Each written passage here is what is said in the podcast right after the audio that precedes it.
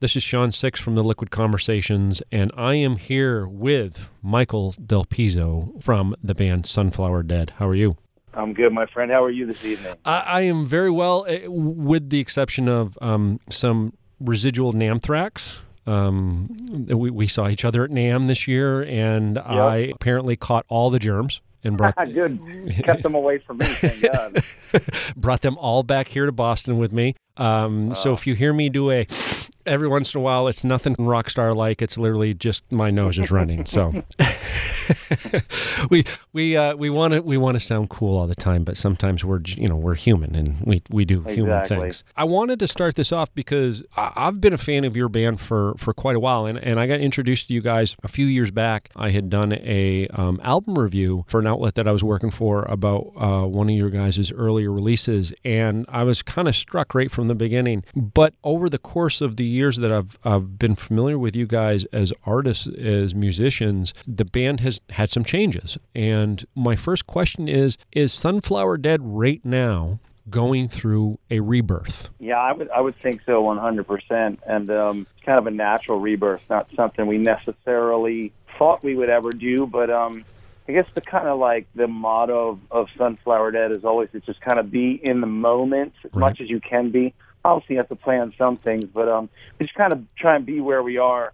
And when we were getting, we were in the middle of our tour cycle on the last record, and we had all the makeup and all that stuff and the costumes. I personally was just starting to feel that people weren't really hearing the music they were seeing what Right. we were doing, but they weren't hearing it, and that was really starting to get under my skin. So I just brought it up to the guys casually, and you know they were kind of feeling the same thing, and um, you know, and and it's funny when we went to write our third record, Coma, which is out now. Um, I wanted to write a really, really accessible record, like really, really radio, and the guys said, "Nope, we're not going to do that. We're going to write a, a heavier record." Um, so they basically said, "You're vetoed, so shut up." Wow, a democracy in music. How weird is that? yeah, well, you, there's basically three of us that were, you know, because we, we got off the last album cycle, and our bassist and drummer were out out of the band, so there was three of us.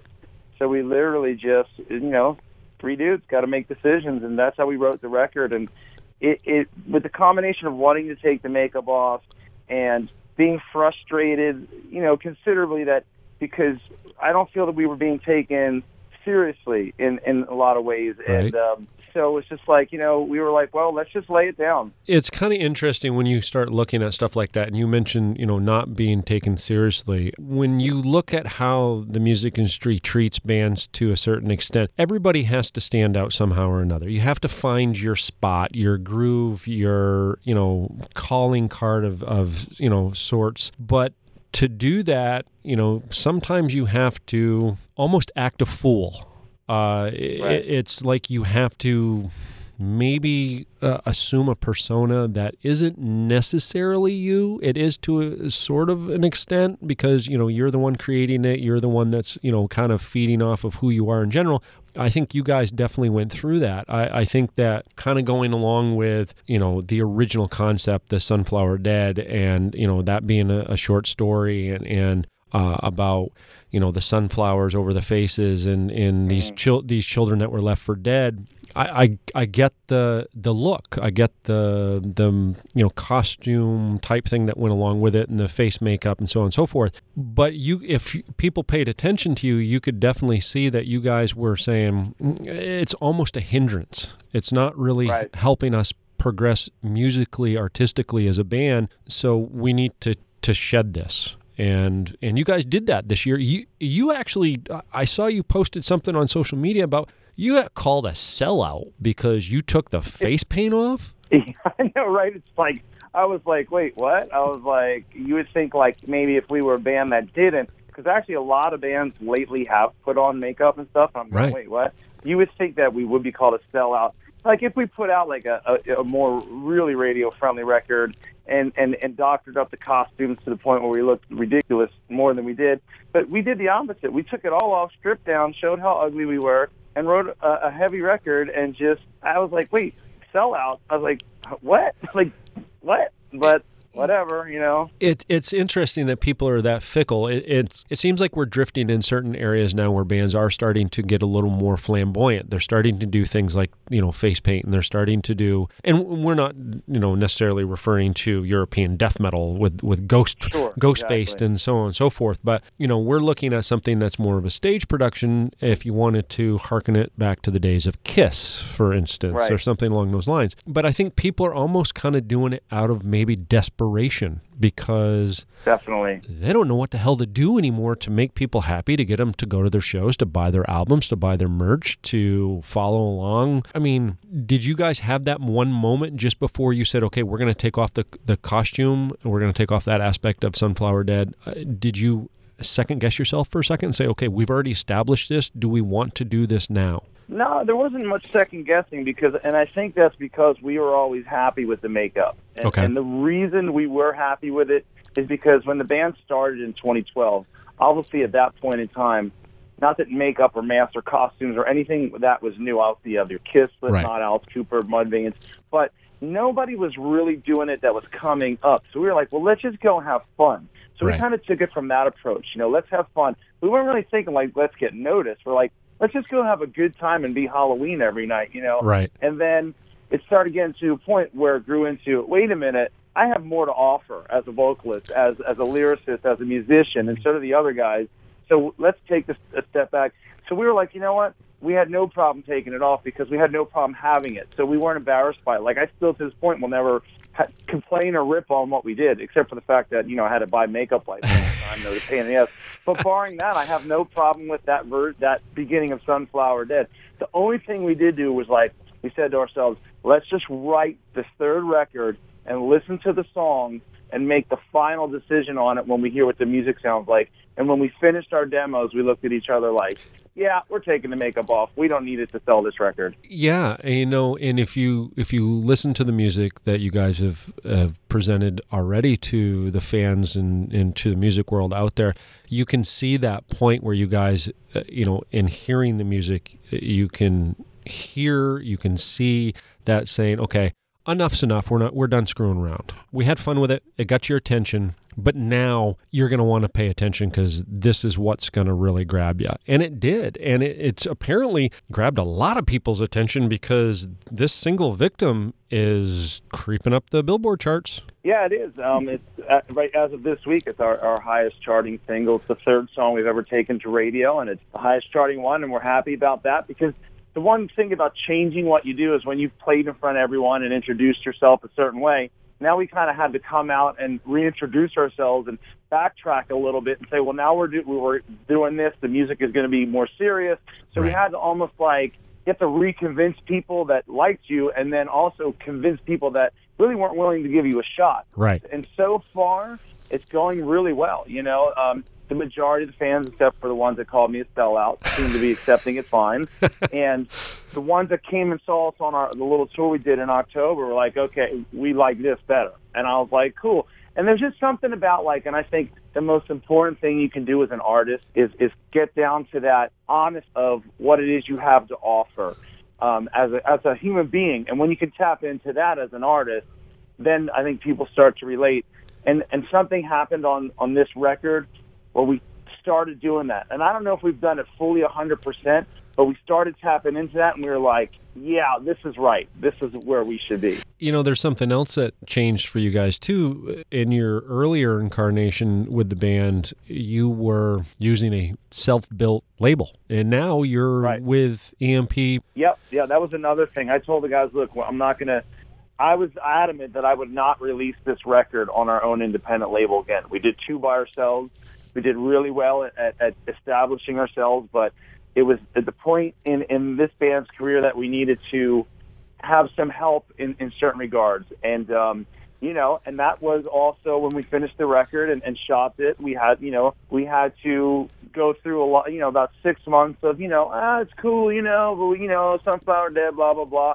We couldn't even get certain people to look at the emails with the new pictures, you know, Right. because they heard the name Sunflower Dead and all they saw was guys in makeup, so they wouldn't even look at the pictures. They would just automatically say, no, I'm not interested. Right. So finally, EMP was like, "Oh, we're, we're into this because they like the music." and they signed us without even knowing that we were taking the makeup off. And then when we had like a um, a, a meeting about what we were going to do, and they're like, "Okay, so we can do this and that with your image." And I was like, "Well, we, we're not doing that." And they're like, "Really?" And we're like, "Yeah, like." Did you look at her pictures? and they're- they were like, "No, we just really like the record." And we were like, "Well, we're not wearing the makeup." And they're like, "Well, that's really cool too." They're like, "We're down with that." They're like, "Hell yeah, let's go with that." So it just was it seemed to work out, and um, they did everything they said they were going to do for us, and um, it was, it was, it's been great so far. In fact, they were doing more stuff. That now that we're climbing the charts on radio, you know, they want to exploit it to help us Right. get out there on the road. You know, And you know that's good that, uh, and it's it is kind of uh, ironic that you make the comment that you know they didn't even notice the picture when they signed you. They just Right. signed you off the sound, off your guys' music, Right. off your product. And you know, you think of the lay people out there that assume how labels actually operate. You know, oh well, it's got to be a whole package. You know, and they got to have the right look, and you know, they have to have the right, you know, the right person in the band or the right ratio of artists within the band and all that stuff right? they just kind of said, "Nah, screw it. We like how you guys sound, so yeah, you're signed. Awesome." Yeah, I think you know what I think. What it comes down to when you know, because I talked to all my friends that are signed to other labels, bigger labels, smaller labels. I think it comes down to the people that work at the labels and and what they're into, and and the bands that fit personality wise, where they are in their career, you know, what they can do for you, what you can do for them, and vice versa. You know, I think it seems to, that seems to be the connection with labels because there's tons of great bands that could have record deals that don't because there's not a person at a label that connects with that band, you know, Right. on those personal levels. It makes a difference. So one of the things that I wanted to talk to you about, and um, this is something that I had as a as an interaction with you while we were out at NAMM, and I think it has a, a, a pretty good connection to you guys making the change to take this kind of costume, this makeup off, so on and so forth. While we were standing on the sidewalk outside the juke joint in Anaheim, and we were talking, you know, just about things and kind of, you know, shooting the breeze, so to speak, blah, blah, blah. You and I both had a conversation that ended up in us both making the declaration that we didn't want to be around all the people, that the crowd made us uncomfortable. And I have noticed this about myself the older I get that I don't like the crowds as much as I used to. And you made the comment, you suffer from a form of social anxiety. Is that correct? Yeah, 100%. and that's kind of that's really kind of a, a, contradiction in terms if you think about it as a not only as being a, a musician that performs publicly but also somebody who's the front man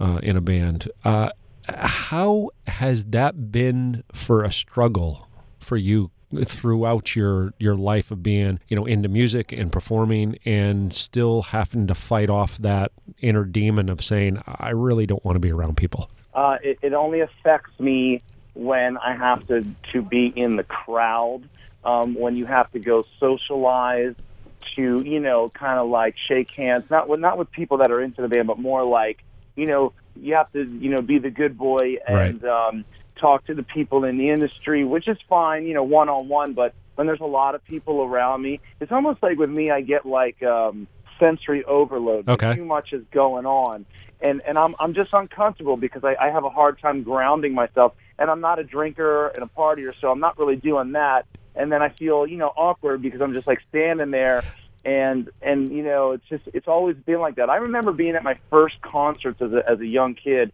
at arena shows, feeling like you know what, I love this music. I want to be on that stage, but I don't want to stand in this crowd. Yeah, I just I just was, and not because I wanted to be the rock star. I just was uncomfortable Right. in the crowd. It's like I have no problem being in front of people at all. You can put me in front of a million people. I wouldn't have a problem with that. But to stand with them and not like an ego thing, just like it, I'm just uncomfortable. So it's it's definitely been a hindrance at times. Um, that's not my forte as far as going into like a party Right. a group of people and, and lighting up for them. I'm more of like if you want to have a one-on-one meeting, I'll sit there and talk to you all day. But when it's in a group setting, I'm, I'm probably gonna you won't see me after the show. I would rather just go relax and hide. That's kind of my thing. you know that it's it's a big step for someone to take off something that is visually and cerebral uh, considered to be a mask. Um, you know, having Right. the face paint, having a costume puts a barrier between you and that that entity that's making you feel discomfort of some sort, that anxiety that kicks in. I noticed it when because it was it wasn't so much the makeup because I could never tell I had makeup on. You know, once I put it on, and almost didn't feel like it was there. Right. But it was those big black contacts. They were like my mask because they kind of like knocked off your peripheral vision, and I could feel them on me. They were suffocating at times, Right. and I was like, the first time I performed without them, I was like, feel completely naked, and and I just and I was just like. How, I remember we did a show back in March of 2018 with the new band, the new songs, the no makeup, just to test what it would be like. We were like, I was like, how am I going to perform? Like, what is the new Sunflower Dead? Who am I? And it was like, as soon as we started, I knew what I was, but it was weird. It was like I was naked, and and it was it was a slight adjustment in my head. Like, okay, this is different, but at the same time, it was freeing because I didn't feel on stage that I was behind that stuff anymore. Right. I felt like I could just sing at times and get it across as opposed to having to perform, Right. which is sometimes you go overboard. You know, you feel like you have to be moving or something to get it across, and sometimes you don't. Sometimes you have to just get down with the uh, the truth of the lyric you're singing. just let it organically happen. I- and and me working in radio there's a certain aspect that is very similar. You hear radio jocks that are on the air or doing you know production work for commercials and spots and stuff like that and you can hear the radio voice kick in. Oh yeah, and it's like I, you know every once in a while i consciously notice that in myself it's just out of sheer habit but then Sure. another times i'm like i'm personally trying to hold it down and say don't do that don't slip into that professional radio voice and you know so on and so forth Yeah. it's just like you know try to be the normal you know casual conversation thing so yeah I, I can see how that would be definitely suffocating for you on the stage and kind of making you feel like you were giving a performance but it wasn't a hundred percent true it wasn't really you and once you took back that those things those the, that barrier to to you know kind of keep you blocked off from the from the people then the everything just kind of flooded out at that point Yeah, without a doubt. And and you know, and the guys when we were writing the third record, they really pushed me on that. They're like, look, don't. They're like, don't worry about because I have a tendency because I write to to mask things in metaphors and things like that. right And and nowadays it seems like people don't want to read into metaphors. They want to take everything literally. Obviously, with you know the advent of the internet and mm-hmm. Facebook and all that, everything's literal to everyone. There's no such thing as sarcasm, context, or anything like that. It's just literal. right And I'm noticing fans are not no longer seem to be digging into the lyrics. That's what I always did as a kid. I was like, what does this? What did the writer mean? Right. What does it mean to me? Now it's like, well, it just is like like a kid. Kids came up to me and said, "Oh, it's so cool that you write horror movie lyrics," and I said. No, I don't. I was like really offended. Like I don't write horror movie lyrics. Every, everything for me is, is emotion based. So I was like, you're crazy. Then I was like, okay, you know what? On the, this next record, this, the one we just have now, I was like, I'm not going to do that. I'm not going to mask it in metaphor. I'm just going to say it.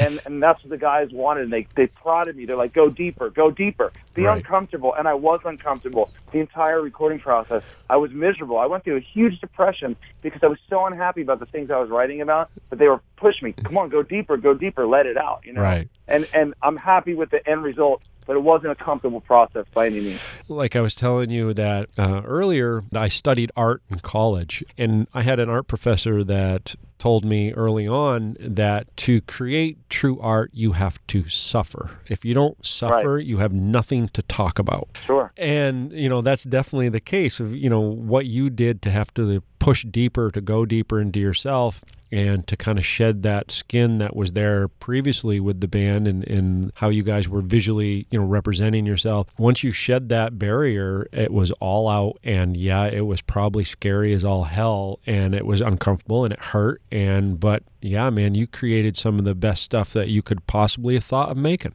Yeah, without a doubt, I, I, I agree on on the. It, it was it was suffering. It was it was suffering to the point that I was driving the other guys crazy. They're pushing me, but at the same time, they're like, "Dude, we're gonna we're gonna choke you out, bro. You're so annoying." And I was like, I was like, "Yeah, but I'm so unhappy. I'm so uncomfortable doing this. Are these the right songs? Am I singing the right thing?" And they're like, "Oh my god, dude, you sound great. We're gonna kill you." Yeah. So it was, it was but then when I mean I was so anti what we were doing, not the makeup, but but the music. I was like, I don't know, guys. I don't know if this is right. I'm never like that. I'm always one going, this is what we should do. Right. And they were going, Mike, just trust us. And then when I heard the final mastered record, I went, oh, I get it. like, wow, all right, cool, I'm into this. You you were So- you were having such an emotional moment. You're like, why won't you just love me? And they're like, dude, Yeah. just hurry up and get it over with, okay? Yes, exactly, exactly. Oh yeah, they, I mean, they were just they were. I mean, there were nights when I would I would talk to them while we were recording the demos, and they were like, "Oh my god, I can't be in the band with you anymore. You're you're driving me crazy." And I was like, "I'm sorry," but you know, like I said, when it was all done, we were all like, "Oh." Damn, Yeah. I looked at them. I was like, "Good call, bros." I was like, "Good way. Thanks for having my back, getting me through this, and pushing me because you know I think we have something special here, and we're gonna you know take it as far as we can." That's awesome. So, I mean, that being said, you're having a great response to this album. The single "Victim" is is obviously kicking ass. Uh, you guys are in a much better place as far as creatively, emotionally. Things are firing on all cylinders. What's next? What do you do next? Well, what's next is um, we need to get on the road, and, and that's the one hiccup we're having right now. Is is since we kind of like rebranded ourselves, we're noticing that we're we're having a, a difficult time finding the tours that make sense for us where we are now. That would maybe have made sense before, don't make sense now. Right. So we're having a hard time finding those right tours because you have to be around a certain kind of thing to, you know, to to sell it right off the bat. So we're like, you know, we're ha- we are having a difficult time with that. So we're kind of letting radio do what do its thing. Like I said, the first single's doing great. We're gonna pick a second single, shoot a video for that, get that out by springtime, and then you know keep looking for the right tours for this band where we are now. And when we get those opportunities, we're going to take them and and and show to ourselves and the people that we we really do belong in this game. Well, you know, whoever's listening, you guys are available. Yeah, we're available. There's no doubt. it's like somebody who's just newly single. We're ready to mingle. Let's go. Come on. That's right. We are ready. We are. We have our. our uh, our, our prophylaxis, we're ready to go. It's safe sex. We're just, we're, we're, we're you know, we're, we're good to go. we're ready to date. Mike, I appreciate you taking the time to talk to us. I appreciate you being super honest about the life of an artist in a band that has uh, social anxiety. And I appreciate all the effort that you guys are doing to try to make sure that everybody understands you're doing something real. It's not just a gimmick. You guys aren't hiding behind any makeup or costumes. You guys are out there in your face, and they don't have a choice but to like you. Works for me. I appreciate it, man. I appreciate you having me and supporting the band. And it was great running into you at NAMM. And, and then I hope to see you in the future shortly. All right, man. Thanks. Cool, brother. Thank you. The Liquid Conversations podcast is brought to you by Dirtbag Clothing. Wear it till it stings.